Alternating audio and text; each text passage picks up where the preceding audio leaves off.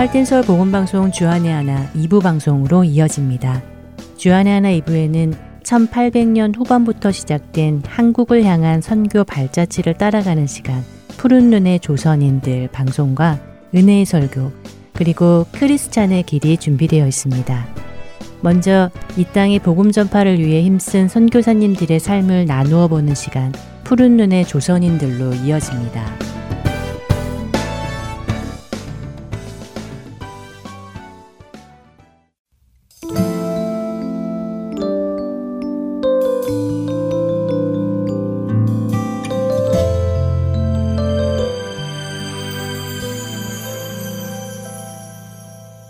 애청자 여러분 안녕하세요. 푸른 눈의 조선인들 진행의 이세진입니다. 지난주 우리는 로버트 토마스 선교사에 대해 나누었습니다. 이국 땅에 복음을 전하기 위해 왔지만 본격적인 선교를 하기도 전에 죽임을 당했죠. 하지만 토마스 선교사는 자신을 죽이려는 그 사람에게 성경책을 건네주었고 자신의 생명을 내어주며 그리스도의 생명도 전해주고 순교했습니다. 그런데 이 토마스 선교사가 조선 땅에 와서 선교를 하도록 도운 또 다른 선교사가 있었습니다. 지난주에도 잠시 그의 이름을 언급해 드렸는데요. 토마스 선교사에게 조선을 향한 선교의 꿈을 심어주고 선교를 갈 수 있게끔 길을 열어준 사람, 그의 이름은 알렉산더 윌리엄슨이었습니다. 알렉산더 윌리엄스는 영국 스코틀랜드 성서공회 소속의 선교사로 선교의 꿈을 안고 1855년 중국으로 파송되어 상하이에서 사역하기 시작했죠. 그 후 잠시 건강상의 문제로 영국의 치료를 위해 머문 후 다시 1863년 중국으로 갑니다. 중국 산동성 지프라는 지역에서 사역을 시작한 윌리엄스는 성교의 발길이 닿지 않은 내륙 지방인 만주를 살펴보며 전도를 하고 있었습니다. 그렇게 만주에서 전도를 하고 있던 중 윌리엄스는 조선에서 온 상인들과 접촉할 수 있는 기회가 생겼죠.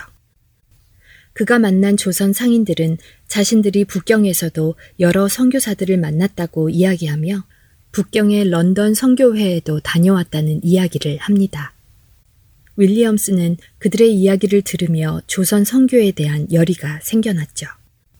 그때 그 조선 상인들이 만났다고 한 북경의 한 선교사들 중에 한 사람이 바로 토마스 선교사였습니다.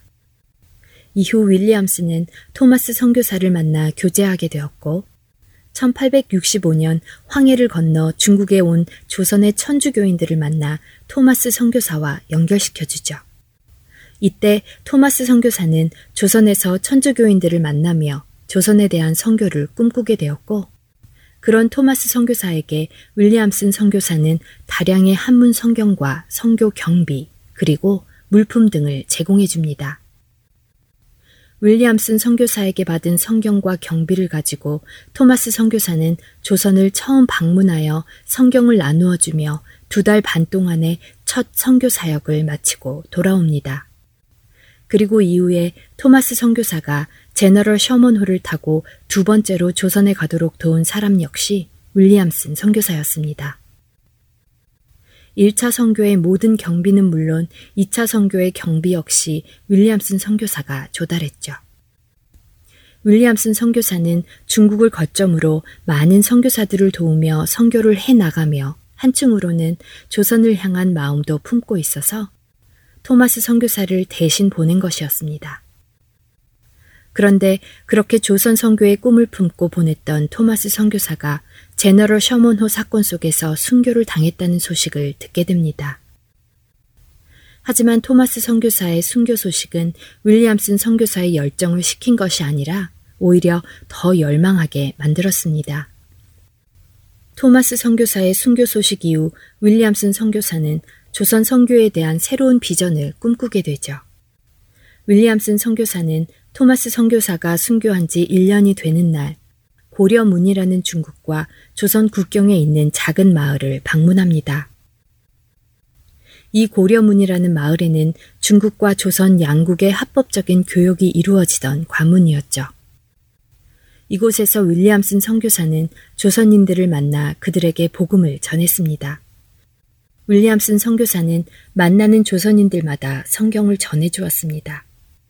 이때 윌리엄슨 선교사는 자신을 파송한 스코틀랜드 성서 공회에 선교 보고 편지를 하며 조선에 대해 이렇게 설명했습니다. 조선이 현재 어떤 나라인가 하는 것보다 앞으로 어떤 나라가 될 수 있는가 하는 점을 기억하려 합니다. 조선은 분명 놀라운 역량을 가진 나라입니다. 조선인은 결코 보통의 백성들이 아닙니다. 이들은 근면 성실하고 지혜롭고 선한 성품을 가지고 있습니다. 라고 전했죠. 그리고 토마스 선교사가 순교한 지 6년 후인 1872년 스코틀랜드 성서공회는 맥킨타이어와 로스라는 두 선교사를 중국으로 파송합니다. 이 중 로스 선교사에게 윌리엄스는 토마스 선교사의 순교에 대해 알려주며 조선 선교의 꿈을 로스 선교사에게도 심어줍니다. 조선에 대한 꿈을 품게 된 로스 선교사도 고려문을 방문하여 조선인들을 만나 전도하기 시작하죠.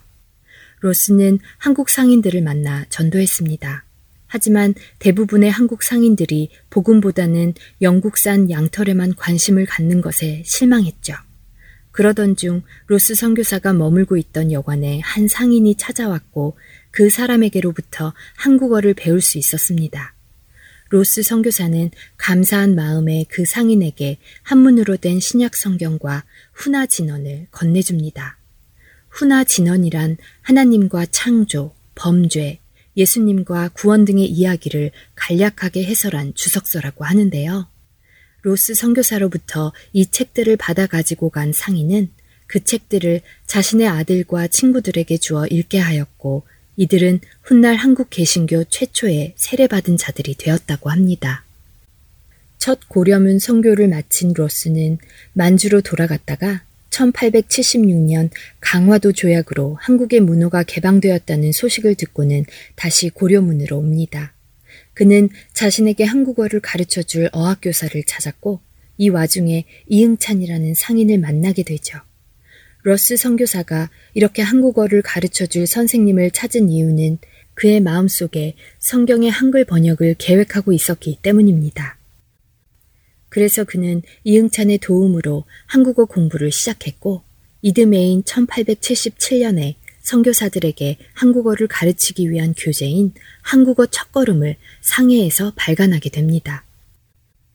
그리고 자신은 이응찬과 또 다른 한국인 한 명과 함께 성경의 한글 번역을 시작하죠. 그리고 1878년에 로스 선교사는 마가복음과 요한복음을 번역해냅니다. 조선의 사람들이 한글로 복음서를 읽고 예수님을 알 수 있게 되는 길이 열린 것입니다. 특이하게도 조선은 성교가 본격적으로 이루어지기 전에 성경부터 다른 나라에서 번역이 되는 특이한 나라가 된 것입니다. 이후 이응찬은 조선으로 돌아갔고 로스는 서상윤이라는 사람을 만나게 되는데요. 그 과정은 이렇습니다. 서상윤은 동생과 함께 홍삼 장사를 위해 고려문에 왔다가 열병에 걸립니다.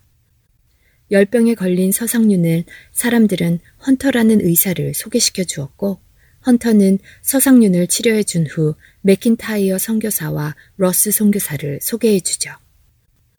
서상륜과 함께 로스 선교사는 누가복음을 번역하게 됩니다. 이렇게 조선을 위한 하나님의 말씀이 하나씩 번역되어져 가는 놀라운 은혜가 선교사들과 조선의 사람들을 통해 일어나기 시작했습니다. 푸른 눈의 조선인들 다음 시간에 계속 이어집니다.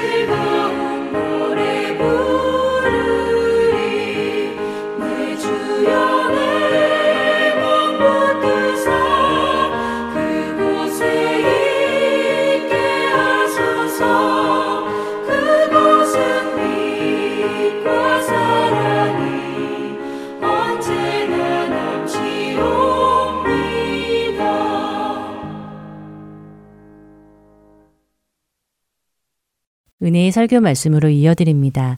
오늘은 경기도 성남시 선안 목자교회 유기성 목사님께서 요한복음 7장 25절부터 36절까지의 말씀을 본문으로 하나님의 때가 있고 하나님의 나라가 있다 라는 제목으로 말씀 전해 주십니다.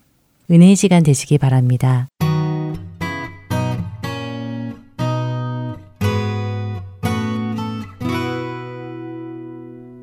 여러분, 지금이야말로 정말 주님을 바라보고 하나님의 나라에 눈이 뜨여야 할 때입니다.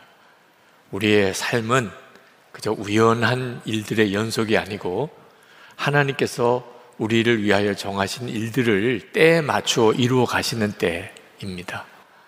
그러므로 아무리 힘들고 어려운 일을 만난다 하더라도 포기하지도 말고 낙심하지도 말고 전적으로 주님을 의지하고 하나님의 때에 맞추어 하나님께 순종하는 삶이 반드시 우리에게 있어야 합니다. 오늘 본문의 말씀은 우리에게 우리의 삶의 위기 상황에서 어떻게 해야 되는 것인지에 대해서 우리에게 명확하게 말씀해 주고 있습니다. 예수님께서 초막절 절기에 예루살렘에 올라가시게 되는데 유대인들이 예수님이 초막절에 예루살렘에 올라오면 그를 잡아서 죽이겠다는 계획을 다 세워 놓았습니다.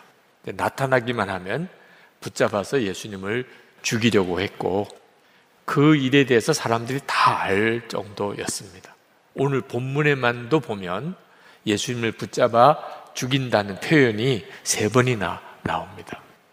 근데 예수님께서 초막절에 예루살렘에 올라가셨어요. 그리고 거기서 공개적으로 말씀도 하셨습니다. 근데 유대인들이 예수님을 붙잡아 죽이지를 못했습니다.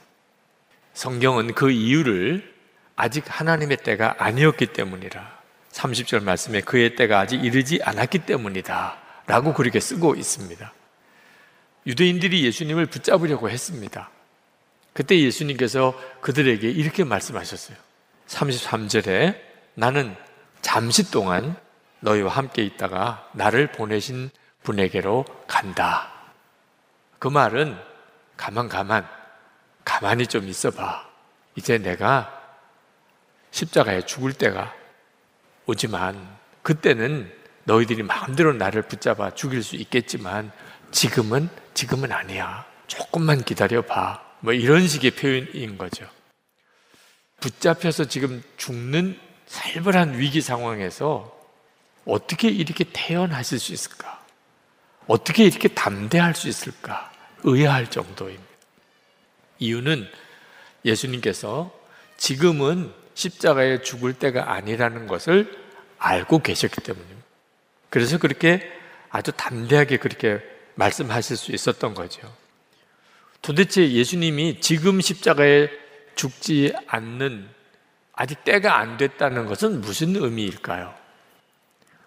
예수님께서 아직 전하셔야 될 천국 복음을 다 전하지 못하신 겁니다. 예수님이 전하실 말씀을 다 전하셔야 복음서가 온전히 이루어지잖아요. 우리에게도 천국 복음, 예수님이 하신 말씀들이 우리에게 전해질 수 있잖아요. 근데 아직 그 말씀을 다 전하지 않으셨어요. 또 하나는 그 천국 복음을 전해줄 제자들이 온전히 준비되지 않은 상태입니다. 예수님의 말씀을 듣고 그리고 그걸 성경에 기록하고 또 초대교회 때부터 그 말씀을 실제로 전하여 교회를 세우고 복음을 전할 사도들이 준비되어야 하잖아요. 아직까지 그와 같은 때가 아니었던 거죠. 자, 그렇다면 우리에게 이런 질문이 생기게 됩니다. 아직 때가 되지 않아서 예수님이 붙들려 죽지 않으신 거라면 예수님이 십자가에 죽으신 것이 유대인 때문입니까? 하나님 때문입니까? 그런 질문이 나올 만 하죠. 하나님 때문이라고 성경은 말합니다. 하나님이 예수님을 십자가에 죽게 하신 거예요. 자, 지금은 아직 때가 되지 않았기 때문에 아무리 유대인들이 계획을 하고 작당을 하고 예수님을 붙잡아 죽이려고 했어도 하나님이 그러지 못하도록 막으셨어요. 그래서 그들은 다 준비되었는데도 잡을 수가 없었어요. 그 말은 예수님께서 십자가에 달려 죽으실 때는 하나님이 붙잡아 죽이도록 허락하셨다는 뜻이잖아요. 하나님이 하신 겁니다. 예수님은 온 인류를 구원하시려는 아주 거창한 뜻을 가지고 이 땅에 오셨으나 제자였던 가련 유다의 배신 그리고 로마 총독 빌라도의 재판으로 정말 억울하게 너무 일찍 십자가에 죽으신 분이 아닙니다. 하나님께서 온 인류를 구원하시려고 당신의 독생자 예수 그리스도를 이 땅에 보내셔서 그래서 사람들의 모든 죄를 지시고 십자가에 죽게 하신 거죠. 하나님이 하신 겁니다. 이 사실을 제자들은 처음에는 이해를 못했어요. 그래서 예수님이 십자가에 고난을 당하시고 죽으실 때 제자들은 크게 낙심했습니다. 그래서 다 뿔뿔이 도망가 버렸죠. 나중에 예수님이 부활하시고, 아, 십자가가 온 인류를 구원하시려는 하나님의 구원 계획이었구나. 이 사실을 깨닫고서 그 다음에는 목숨을 걸고 그 십자가 복음을 온 세상에 전하게 된 겁니다. 자, 그러나 예수님께서 지금은 죽을 때가 아니기 때문에 그것 때문에만 담대하셨던 건가? 결국은 붙잡혀서 죽게 되는데 오늘은 아니야. 그래서 예수님께서 그렇게 여유로우시고 담대하셨던 것인가? 그것만은 아닙니다. 예수님께서 하나님의 나라를 계속 보고 계셨어요. 예수님을 붙잡으러 온 경비병들에게 예수님께서 이렇게 말씀합니다. 33절에 34절까지 나는 잠시 동안 너희와 함께 있다가 나를 보내신 분에게로 간다. 그러면 너희가 나를 찾아도 만나지 못할 것이요. 내가 있는 곳에 너희가 올 수도 없을 것이다. 예수님은 저 나사렛 사람인 줄만 알았어요. 그래서 예수님이 그리스도라고 믿지를 못했던 겁니다. 그러나 실제로 예수님은 하나님이 보내셔서 하나님의 나라에서 오신 분이에요. 그리고 이제 하나님의 나라로 돌아가실 분입니다. 예수님은 항상 이 땅에 사셨지만 하나님의 나라를 보시고 그렇게 사신 분이에요. 그랬기 때문에 예수님은 십자가의 고난의 길을 담대하게 가실 수 있었던 겁니다. 그걸 유대인들은 말을 듣고도 도무지 무슨 말인지 이해할 수가 없었어요. 도대체 이분이 어디로 간다는 걸까? 왜 자기가 가는 곳을 우리가 알지 못한다고 하는 걸까? 뭐 대단히 혼란스러웠습니다. 여러분, 우리가 예수님께서 말씀하신 이 하나님의 나라에 대하여 우리 눈이 열려야 될 필요가 너무나 분명합니다.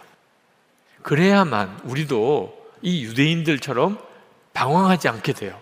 예수님의 말씀, 예수님의 행적, 모든 것이 다 이해가 돼요.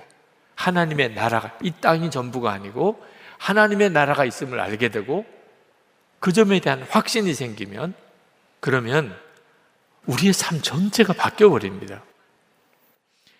고린도후서 12장 2절 4절에 보면 사도 바울이 셋째 하늘에 성령에 의하여 셋째 하늘에 들려 올라가는 간증을 해요.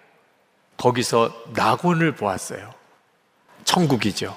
그리고 도무지 말로 어떻게 전할 수 없는 역사의 비밀, 복음의 비밀을 들으셨다고 그런 간증을 했습니다. 그리고 난 다음에 사도 바울의 삶은 고난을 그가 당할 걸 알고서도 그는 이방인 선교를 위해서 자기에게 유익하던 걸 다 해로 여기고 배설물처럼 다 버렸습니다. 진짜 중요한 걸 알았기 때문에. 정말 놀라운 하나님의 나라가 있음을 깨닫고 난 다음에 이 세상에서 잘 되고 잘 먹고 풍요를 누리고 높아지는 것은 배설물처럼 여겨질 정도였었다는 겁니다. 제가 한 20년쯤 전에 타지키스탄이라는 나라의 수도 두산베에 거기 있는 그 현지인 교회 집회 요청을 받고 갔어요. 그곳에 있는 선교사님이 아주 간곡한 부탁을 해 왔습니다. 폭탄 테러가 일어났어요. 예배 드릴 때. 이슬람 신학생들이 교인들, 기독교인들이 굉장히 부흥된다는 소식을 듣고 폭탄 가방 세 개를 들고 교인인 것처럼 위장하고 예배당에 들어왔어요. 예배 시간쯤이 다 되었을 때 예배당 한복판에 그리고 예배당 입구에 그리고 내려가는 계단에 가방을 놓고 나가버렸습니다. 그리고는 시간에 맞추어서 순차적으로 터졌습니다. 예배당에서 폭탄이 터졌어요. 얼마나 끔찍했겠습니까? 사람들이 예배당 입구로 확 몰려 나가는데 거기서 또 터졌어요. 그리고는 계단으로 나 사람들이 뒤 엉겨 내려갈 때 거기서 또 터졌어요. 그 자리에서 아홉 명이 죽고 백여 명이 중경상을 당하는 끔찍한 사고가 일어났습니다. 자, 예배 드리러 가야 되는데 이런 일들이 벌어지니 그 기독교인들의 마음이 얼마나 뒤숭숭했겠습니까? 꼭 목사님 오셔서 집회를 해 주십시오. 우리 교인들에게 하나님의 위로를 좀 주십시오. 거절할 수가 없었어요. 그래서 비행기로 8시간, 12시간을 버스를 타고 들어가서 그 현장 가보니까 끔찍해요. 모든 창문은 다 깨지고 비닐로 겨우 막아놓고 폭탄 터진 자리, 무너진 구석들, 거기서 예배를 드렸습니다. 앞을 못 보는 두 눈이 다 부상으로 앞을 못 보는 청년, 자녀를 잃어버린 노인분 두 분, 예배 드리기 전에 기도해 달라고 나오시더라고. 설교는 천국에 대한 설교밖에 할 수가 없었어요. 그 폭탄 테러로 돌아가신 분들, 그분들이 도대체 지금 어디 있느냐는 거예요. 그 교인들에게 가장 필요한 말씀은 하나님의 나라, 천국에 대한 복음밖에 없더라고. 그 설교를 하는데 통역을 하는 청년이 너무 눈물이 나서 통역을 제대로 못할 정도. 온 교우들이 그냥 눈물바다로 그렇게 예배를 드렸어요. 인상 깊었던 것은 606장 찬송. 며칠 후 며칠 후 요단강 건너가 만날이 우리 장례식 때 부르는 찬송. 거기서는 일반 예배 때 늘 부르던 찬송.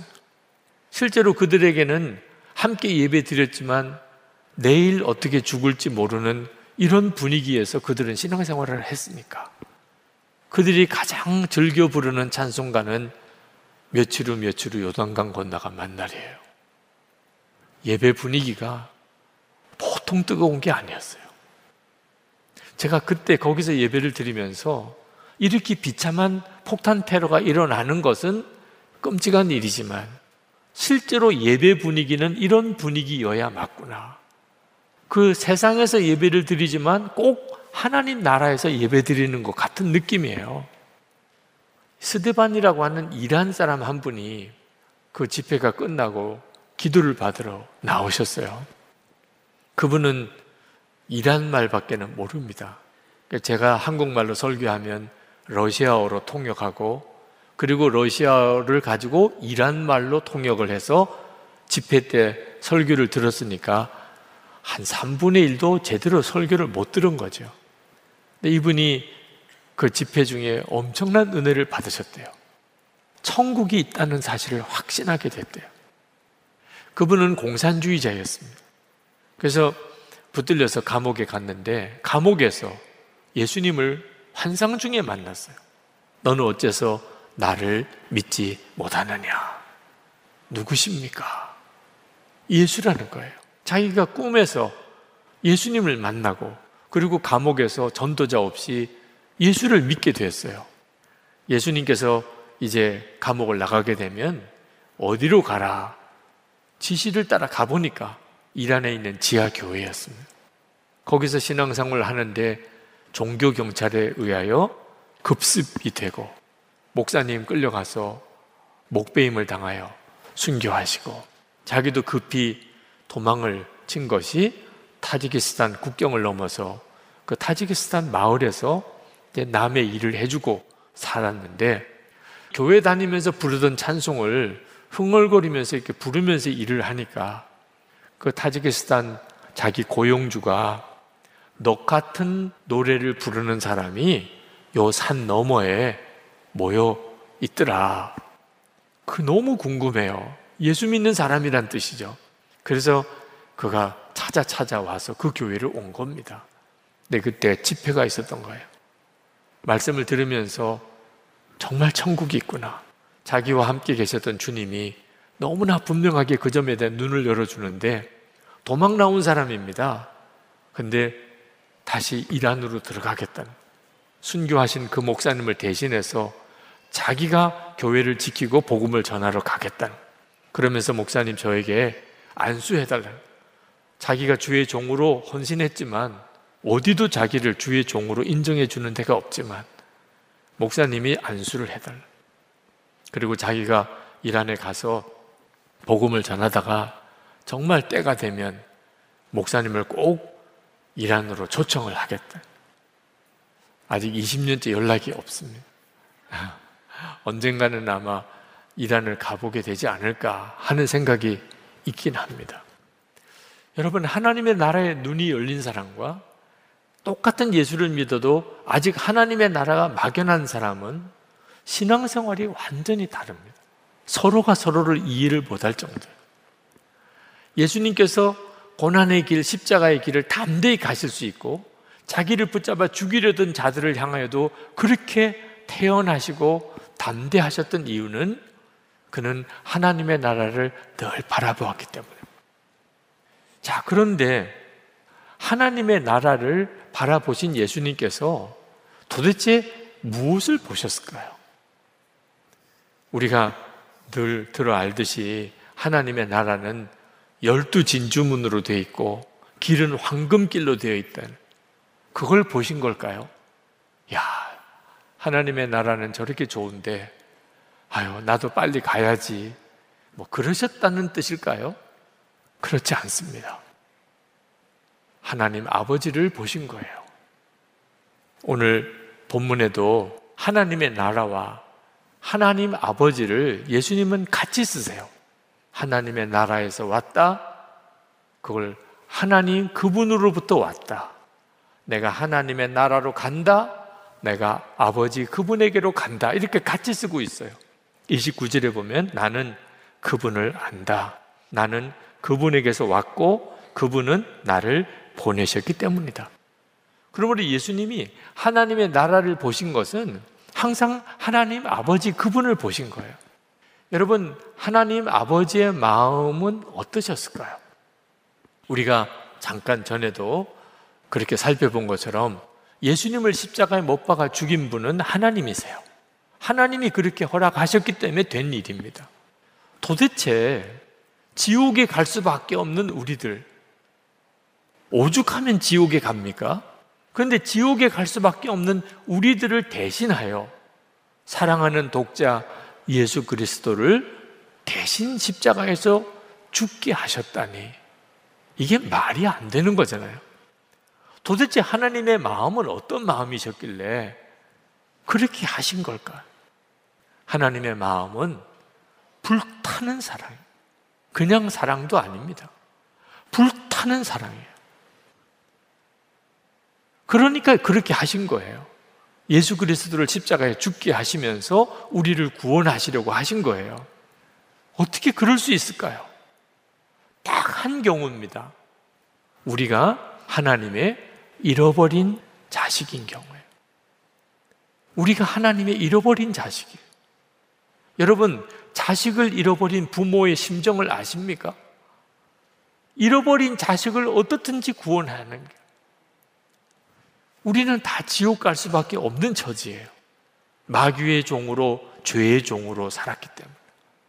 그런 우리를 어떻든지 지옥 가지 않게 하고, 천국 가게 하고, 하나님 자녀가 되게 하시는 길이 예수님 십자가에 대속의 죽음을 죽으시는 것 외에는 길이 없으니까. 그렇게 하신 거예요. 그러니까 하나님의 가슴은요, 그냥 사랑이라고 표현할 수도 없어요.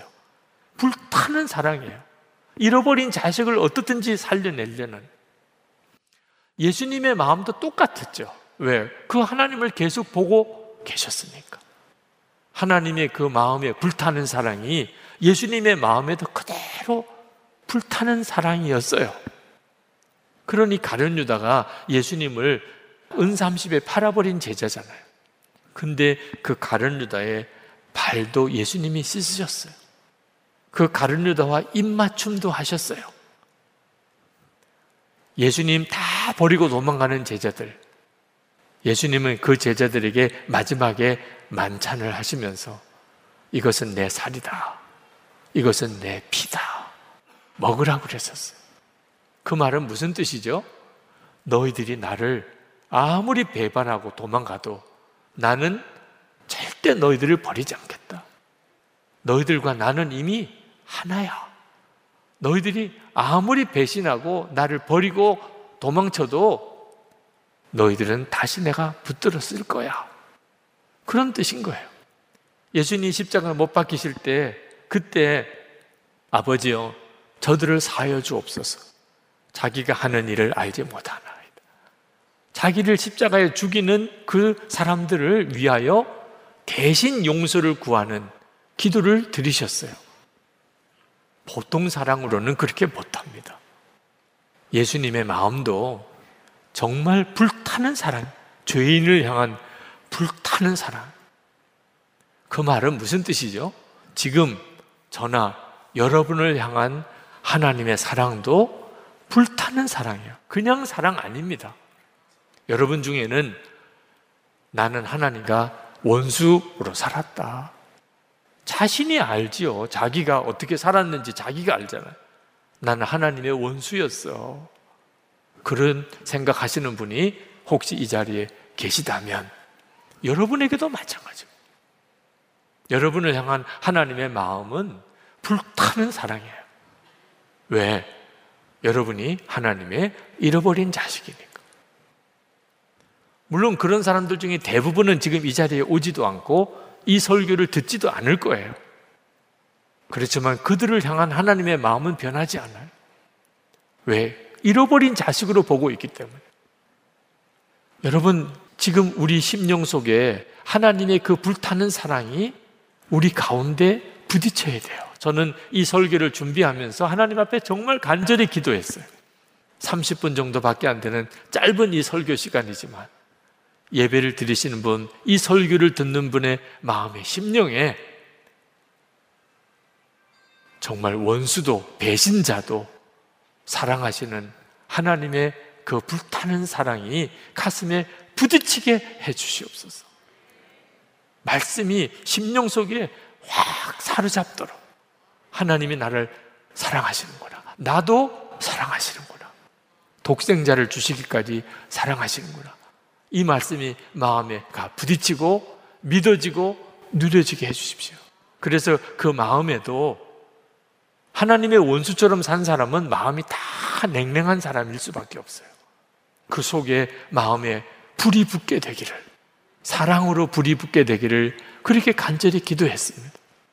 여러분, 정말 하나님이 나를 그렇게 사랑하신다는 것을 깨닫고 나면 사람은 완전히 뒤바뀌게 돼 있어요. 하나님의 나라가 있고 거기에 나를 사랑하시는 아버지 하나님이 계시고 하나님이 나를 사랑하시는 아버지세요. 모든 것에는 하나님의 때가 있고 하나님의 허락지 않으면 우리는 누구도 우리를 건드릴 수가 없어요. 이 사실을 정말 알고 나면 그러면 사랑밖에 할 게 없어요.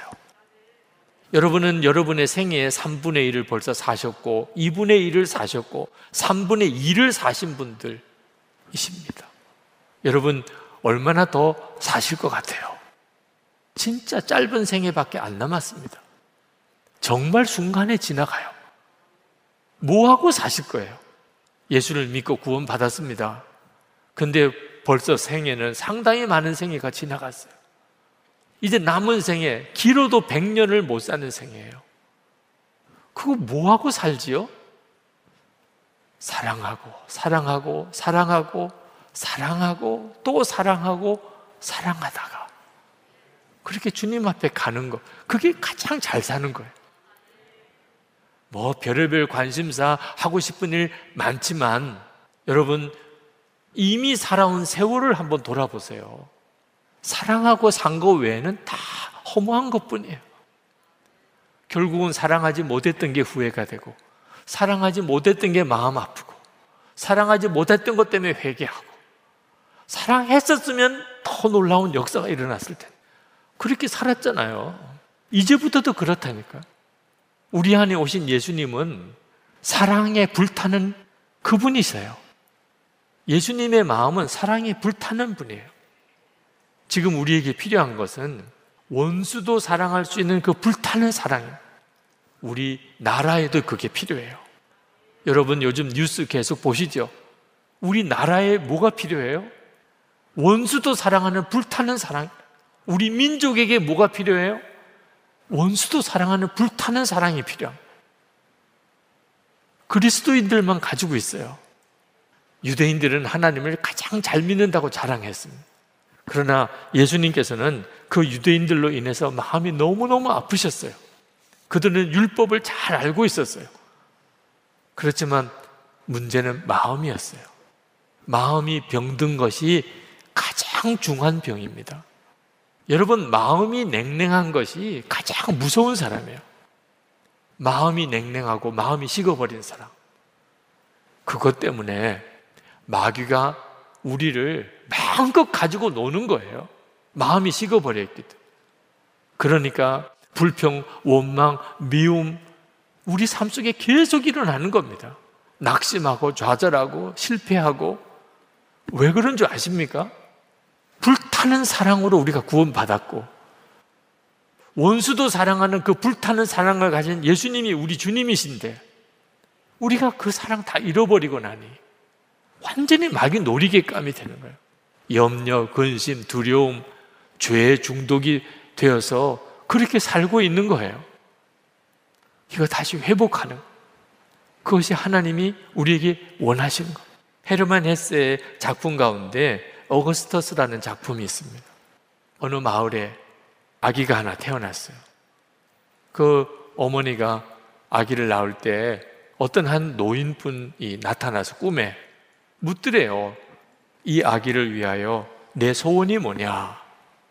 그 아기 엄마로서는 참 기가 막힌 꿈인 거죠. 그때 그 엄마가 그냥 모든 사람들이 가지고 있는 소원을 이야기했어요. 이 아기가 평생 사랑받으며 살게 해주세요. 사람들로부터 사랑받으며 살게 해주세요. 근데 정말 그렇게 되었어요. 그 아기가 그렇게 사랑받으며 산 거예요. 나이가 이제 40이 넘어섰습니다.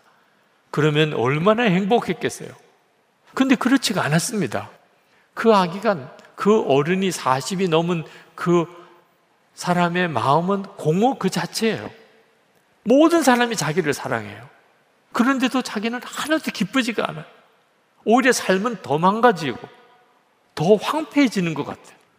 근데 어느 날 이 중년이 된 40이 넘은 이 남자분이 꿈을 꾸는데 자기 어머니에게 꿈에서 나타났던 그 노인분이 똑같이 자기에게 묻는 거예요. 내가 너에게 뭘 해주기를 원하느냐. 그때 그가 얼마나 소원이 많았겠습니까? 여러분도 얼마나 소원이 많으세요? 근데 자기 마음속에 나에게 정말 필요한 건 이거야. 이렇게 깨달아지는 게 있었대요. 그래서 그가 그렇게 말합니다. 나도 사랑하며 살고 싶어요. 그 소설이에요. 엄청난 메시지가 사실 있습니다. 앤드류 머레이 선교사님이 용서 받는 기쁨은 죄인의 기쁨이고 이 땅의 기쁨이라. 근데 용서하는 기쁨은 그것은 하나님의 기쁨이고 천국의 기쁨이라. 용서 받으며 사는 것도 얼마나 복이에요. 근데 그건 진짜 복은 아니에요. 진짜 복은 용서하는 복이에요. 여러분, 하나님이 여러분을 사랑하시는 것은 의심할 여지가 없어요. 지금 여러분이 그걸 실제로 실감을 못 한다. 그렇다고 해서 하나님이 여러분 사랑하는 게 취선이 아니에요. 오늘 예배 드리는 거 보면 여러분은 다 하나님의 엄청난 사랑의 대상이에요. 이미 구원 받았지요. 예수 믿었지요. 이거 뭐로 설명할 거예요? 근데 왜 나는 이렇게 살지? 여러분 이제 기도하세요. 하나님, 저에게 하나님의 나라를 바라보는 눈도 열어주시고, 무엇보다 그 불타는 사랑으로 나를 사랑하신 하나님의 사랑을 내 가슴에도 주세요. 많은 사람들이 하나님의 나라를 모르니까 이 땅에서만 잘 먹고 잘 살려고 발버둥 쳐요.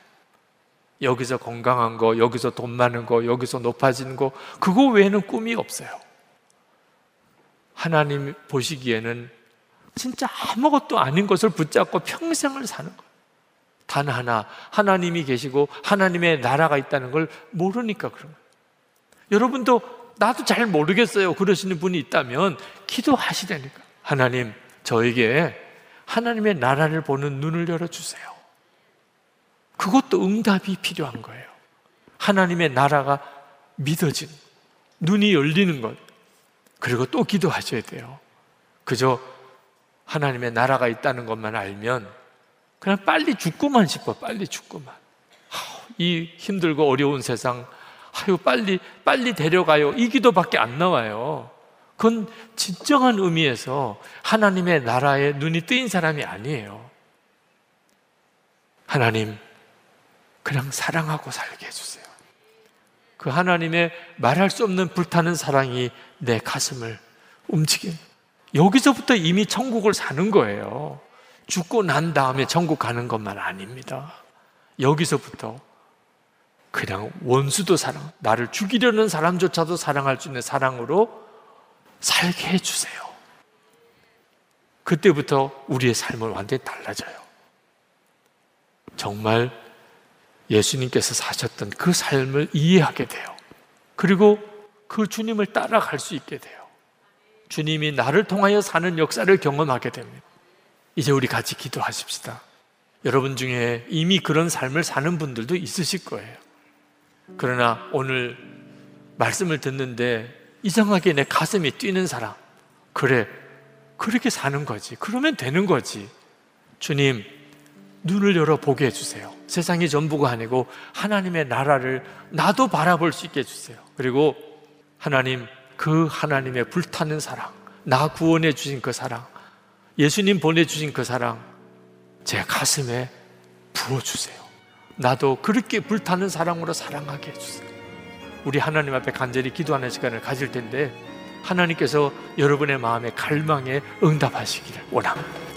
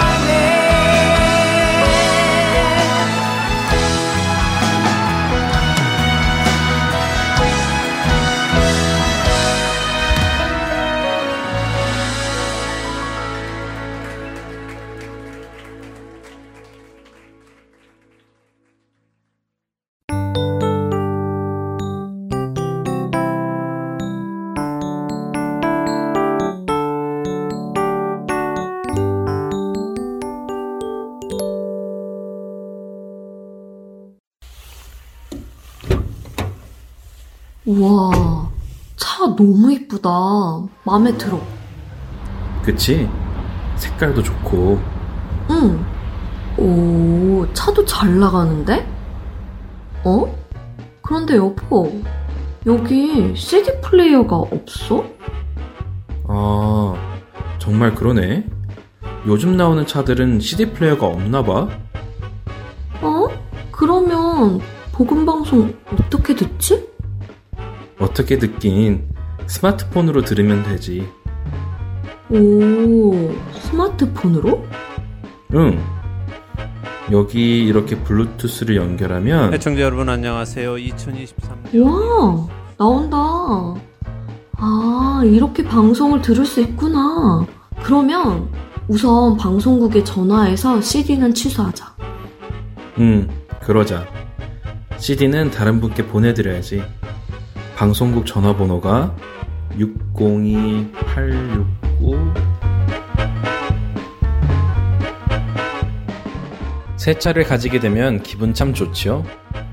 그런데 새 차를 샀는데 CD 플레이어가 없다며 당황스러움에 전화 주신 분들이 많이 계십니다.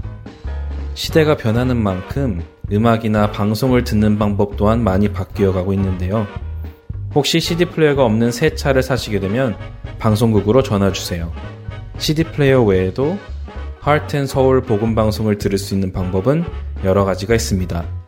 카카오톡으로 듣거나 팟캐스트, 스마트폰 앱, 그리고 홈페이지 등 새 차에서 들으실 수 있는 방법을 안내해 드리겠습니다.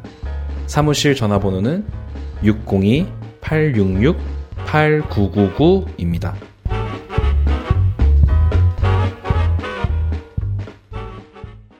이어서 크리스찬의 길 들으시겠습니다.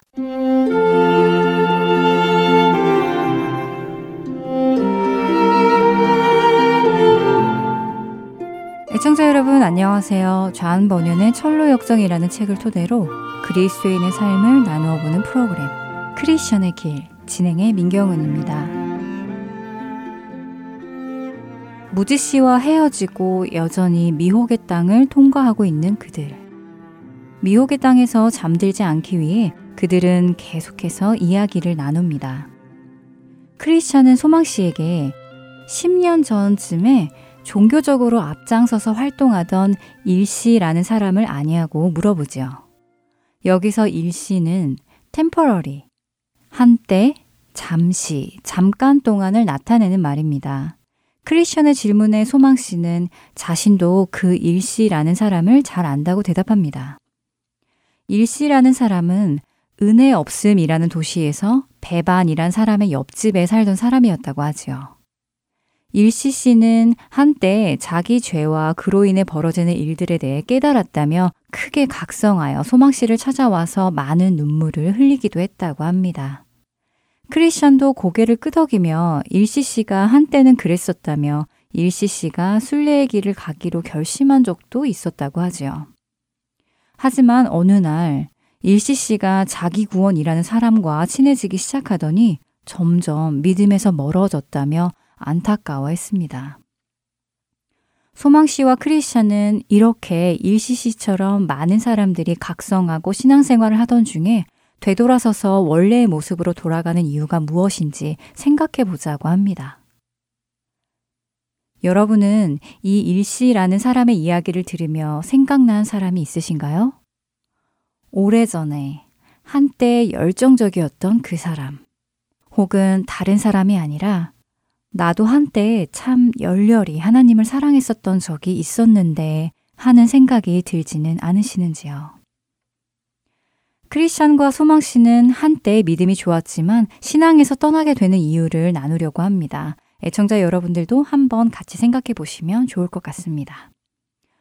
먼저 소망 씨가 이야기를 합니다. 소망 씨는 사람들이 신앙에서 멀어지게 되는 이유를 네 가지로 꼽습니다. 첫 번째는 죄책감과 두려움이 사라지기 때문에 하늘나라와 행복에 대한 욕망도 같이 사라져서 그렇다고 하지요. 그들의 마음의 죄책감과 두려움이 사라지는 이유는 죄에 대한 혐오감이 생긴 것이 아니라 단순히 죄에 대한 형벌만을 두려워한 것인데 그 죄의 형벌이 예수 그리스도로 인해 사라졌다고 생각하니 마음이 편해진 것이지요. 이런 사람은 죄에 대한 마음의 변화가 일어나지 않은 것입니다. 처음에 지옥에 대한 두려움과 무서움 때문에 하늘나라에 대해 열심을 내었지만 지옥에 대한 의식과 두려움이 작아지면서 하늘나라와 구원에 대한 열망도 함께 시들해진 것이 이유라고 했지요. 두 번째로 소망 씨는 그들이 다른 두려움에 사로잡혀 있기 때문이라고 했습니다. 이것을 소망 씨는 비천한 두려움이라고 표현하는데요. 소망 씨의 말에 의하면 이런 사람들은 하나님을 두려워하는 것이 아니라 사람을 두려워해서 사람들의 눈치만 보고 살다가 하나님과 멀어진다는 것입니다. 그러면서 사람을 두려워하면 올무에 걸리게 되거니와 여호와를 의지하는 자는 안전하리라 라는 잠언 29장 25절의 말씀을 덧붙입니다. 세 번째로는 종교에 의지한다는 것에 대한 수치심이 그 이유라고 했습니다. 하나님을 의지하는 것이 교만하고 오만한 사람들의 눈에는 천박하고 약해 보이고 수치스러운 일이라는 생각이 들기 시작해서 하나님으로부터 멀어지는 것이지요. 소망 씨가 꼽은 마지막 네 번째 이유는 죄에 대한 죄책감을 느끼고 지옥에 대해 두려운 생각을 갖는 것 자체를 비참한 일로 생각하여 일부러 생각하지 않으려고 하는 것이 하나님으로부터 멀어지게 한다고 합니다. 사실 사람이 자신의 연약함과 비참함, 죄성을 보기 원한다면 그 사람은 그 죄성을 해결해 줄 수 있는 유일한 곳인 하나님의 은혜로 피하여 안전함을 얻을 수 있습니다. 하지만 어떤 사람들은 아예 그런 생각조차 하기를 거부하지요. 그런 생각을 하며 괴로운 마음을 느끼는 것을 싫어하기 때문입니다. 여러분은 소망 씨가 꼽은 네 가지 이유에 동의하시나요? 혹시 더 추가하고 싶은 이유가 있으신지요? 단지 죄에 대한 죄책감, 지옥에 간다는 두려움은 당장 하나님 앞으로 달려가도록 할 수는 있습니다. 하지만 그 동기가 나 자신을 위해 하나님을 찾는 것이기 때문에 오래 갈 수 없지요. 나를 위해, 나를 위한, 나를 보호하기 위해, 내가 고통당하는 것이 싫기 때문에 하나님을 찾는 것은 올바르지 않은 동기입니다. 결국 이 마음의 중심은 하나님을 사랑하는 마음이 아니라 나를 사랑하는, 즉, 내가 더 중요하기 때문이지요. 만약 여러분은 하나님께서 계신 곳이 허름한 곳이라면 그곳까지 그분 때문에 가실 마음이 있으신지요? 더 나아가 그럴 리는 없겠지만 만일 하나님께서 지옥에 계시다면 하나님이 계시기에 그곳까지도 가실 마음이 있으신가요? 나를 위해 가지게 된 종교는 언젠가 나에게 피해가 올 때 버리게 되기 마련입니다.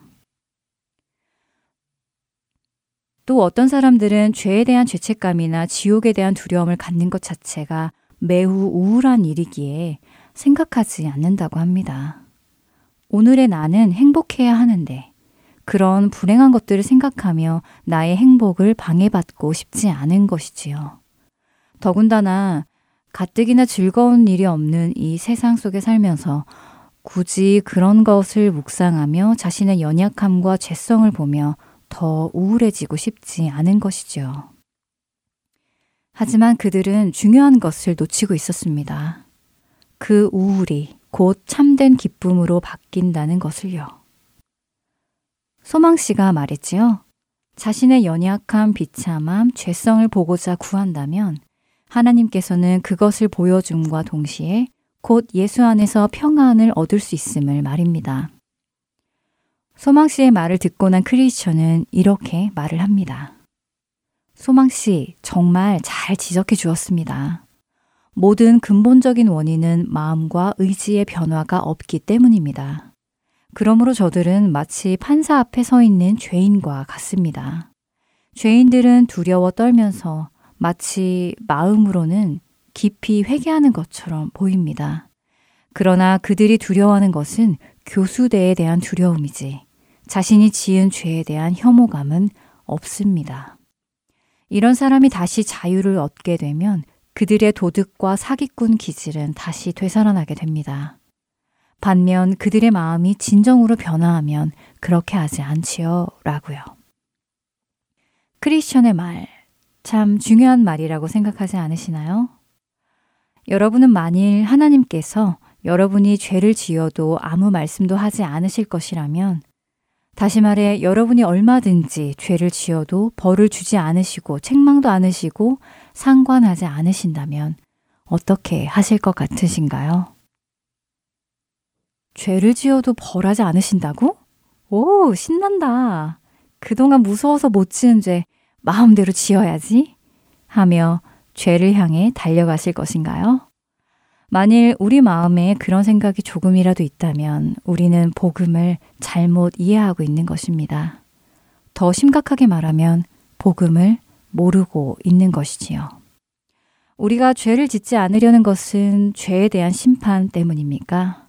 아니면 죄가 혐오스러운 것이고 더러운 것이고 거룩하지 않은 것이고 하나님께서 미워하시는 것이기 때문입니까? 이것은 참으로 중요한 질문이며 우리 자신의 믿음의 진위 여부를 알 수 있는 질문입니다. 진지하게 한번 고민해 보시고 그 답을 내시기를 바랍니다. 크리스천은 사람들이 믿음에서 떠나는 이유를 몇 가지 덧붙입니다. 그것은 하나님에 대한 기억과 죽음과 심판에 대한 생각들을 떨쳐버리고 자신에게 주어진 개인적인 의무들, 다시 말해 기도와 절제, 경건함, 죄에 대한 탄식 등을 소홀히 하기 시작하면 하나님으로부터 멀어지기 시작한다고 말해줍니다.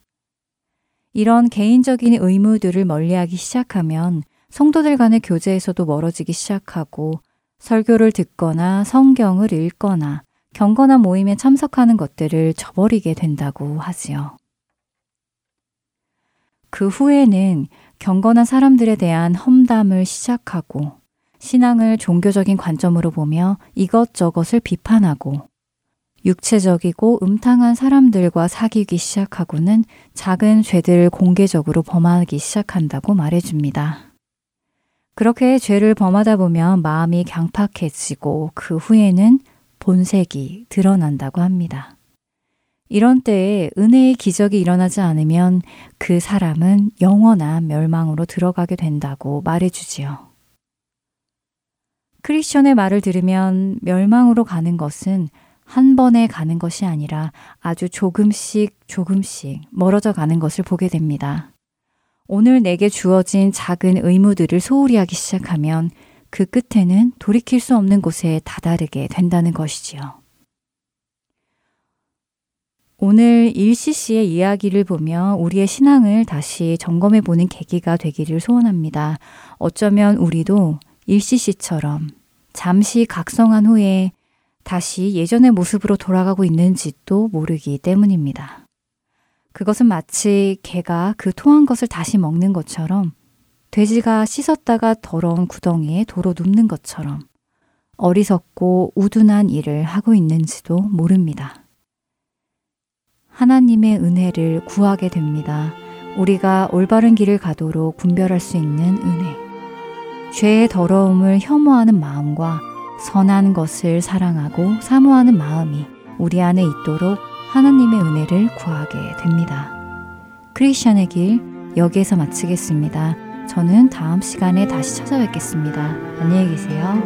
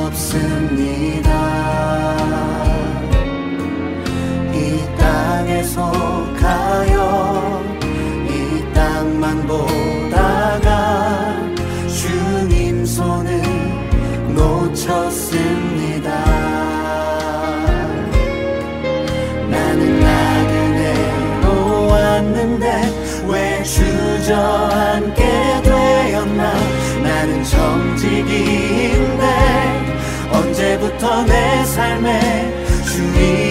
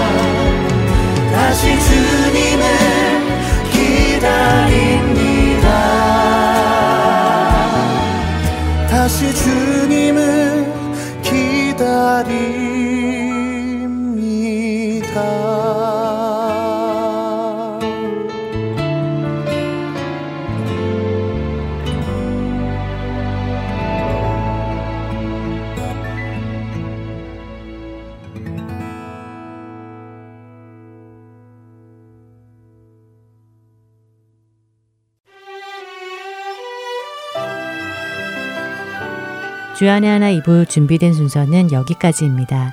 계속해서 주안의 하나 3부로 이어집니다.